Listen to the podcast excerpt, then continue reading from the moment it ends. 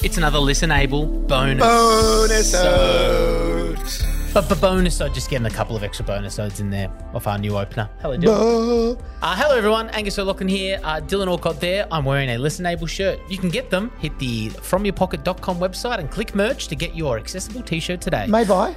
JAM the label. They're actually doing really cool stuff. Really Yeah. cool stuff. I, I uh, am a Nike man through and through, but very impressed with the stuff they're doing. I've got to say That. We love them. Thanks very much to the beautiful women for helping us collaborate on this shirt. Um, let's talk about Hannah Diviney. We love Hannah. Uh, only go back a few episodes from the release of this bonus ode to check out our chat with her. But she's done an article for ABC Every Day, of course. You can read the whole article because we'll paraphrase it for the most part. Uh, it's just below in the show notes. But the headline is Being an Ally to People with Disabilities.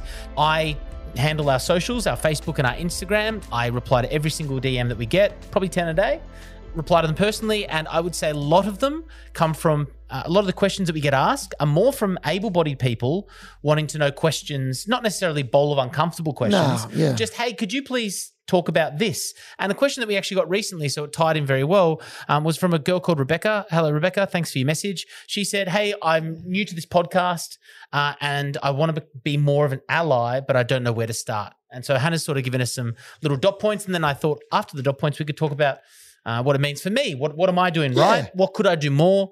Like it. Uh, let's go from Hannah's point of understand that my experience as a disabled woman are just that mine.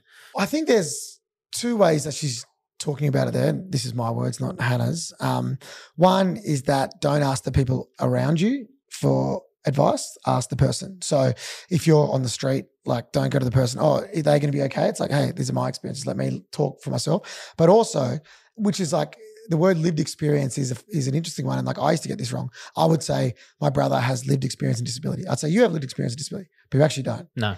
but you have lived experience of a best friend of someone with disability, Mhm. and they might have valuable things, but it doesn't overtake what the person experienced with disability themselves has. Yeah. And that's what she's saying there. Yes, you might be a carer, friend, a mum of someone who's disabled, but it's not you yourself. Mm. So make sure that the voice of the person is heard if if they so can voice themselves. If your child asks questions when they see us, don't shush them. I've got a two-year-old daughter who's very vocal at the moment. You know why this one though? Of course, of course, it's about putting the fear into that child of that somebody with a disability is scary, different, or like pulling the kid away gives that reaction of something is wrong, and therefore they might have that fear or apprehension in starting a dialogue with a child of the same age in recess in primary school with the disability because of that moment where they remember their parent having that knee jerk reaction, uh, and that's kind of imprinted on the kid because they more than ever have been a dad. These kids are sponges. Yeah. It cements the negative stigma. If you tell your kids it's negative, they think it's negative. Mm. So rather than just say not what to do, what you should do is this go, if, if your little kid goes, Oh my God, mum or dad, what's that? You should say, Well, that's a person. I don't know what their disability is. Why don't you go up and ask their name and see if they're comfortable talking about it? Yeah. And the person with disability might be like, piss off. And then you're like, fair enough. Or they might be like, hello. Like, I'm like, I'm Dylan. I'm in a wheelchair because I'm lazy, is my joke. But I'm like, no, no, I can't use my legs like you. And then you explain it. Yeah. Uh, if you want an example of what not to do, this exact circumstance, uh, Deborah Keenahan, very recent episode. She's a dwarf and she had a shocking experience in the line at a bank, I think. So go back and listen to that episode and how she dealt with a parent who definitely didn't handle the situation the right way. Uh, Hannah Diviney says, My body and the equipment I use are not yours to touch. This is an interesting one. Yeah, it is, especially around um, prosthetics and wheelchairs and guide dogs and assistance dogs. That's a really great example. you know what I mean? Everyone wants Every- to pat a guide dog. Everybody thinks you can be like, oh, can I look? That's pretty cool. It's like, well, hang on. This is my body, my legs, my independence, my movement. Again, or for a dog, my sight. Yep, sight. So, um, and especially for people blind or low vision, don't walk up and grab someone on the arm. Go, do you need help? Close your eyes right now if you're listening, and imagining a stranger just coming and grabbing you. Mm. That's scary. So it's all about permission, like anything. You don't touch anybody. But and uh, one that I often get is people always push my wheelchair to help me up a hill, like assuming they're doing the right thing. I want to get my steps up at the moment, so I want to push. You Mm. know what I mean? Just like anybody else. Some people might need a hand. Some people not. Don't assume. Always ask first. be aware of the language you are using, which is by far with this podcast, which makes sense because for the most part, it's usually an audio medium. My language is definitely something that I'm so fearful of. On a recent episode, even we had Chloe Hayden on, and I did ask her at the very start, like, how do you define your, you know, autism? And she says, is autistic. And then you can see there's a moment in the podcast we make a joke about it. I'm like, who is him is or because I didn't want to muck it up, right? I you know, I know some people are, you know, person first or disability first. And I'm like, you could have heard the cogs going, well, how do I string this into a sentence while still being accurate with the language she prefers? It is difficult. You're allowed to get things wrong, man. It's if you don't want to do the work and realize why you are wrong Right. and keep saying it.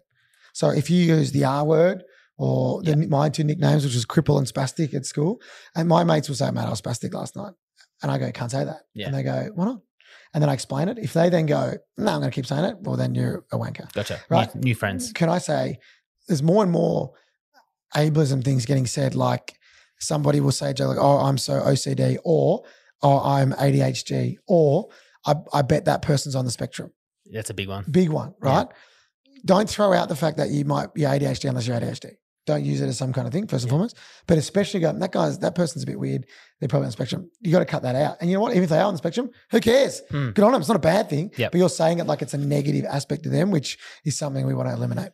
And are you creating an accessibility problem? Um, we are lucky that we, you know where we are recording today. We we have for the most part quite an accessible uh, area, um, and it was designed around accessibility. But you know we have had experiences and, and stories on this podcast before about you know older heritage buildings that you know we can't change something that's seventy years old to include a wheelchair ramp.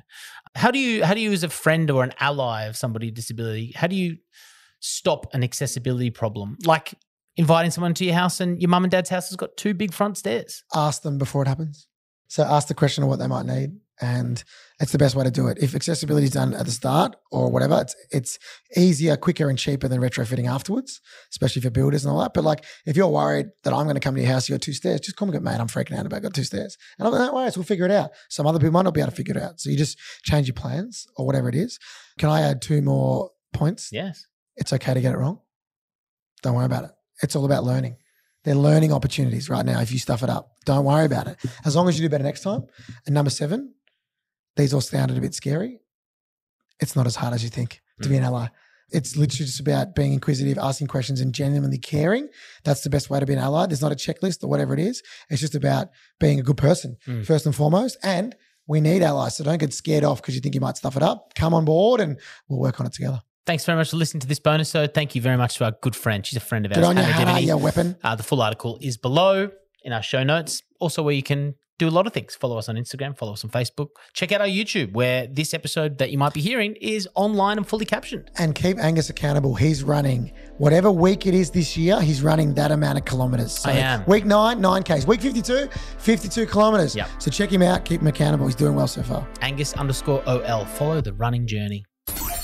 It's a bonus ode.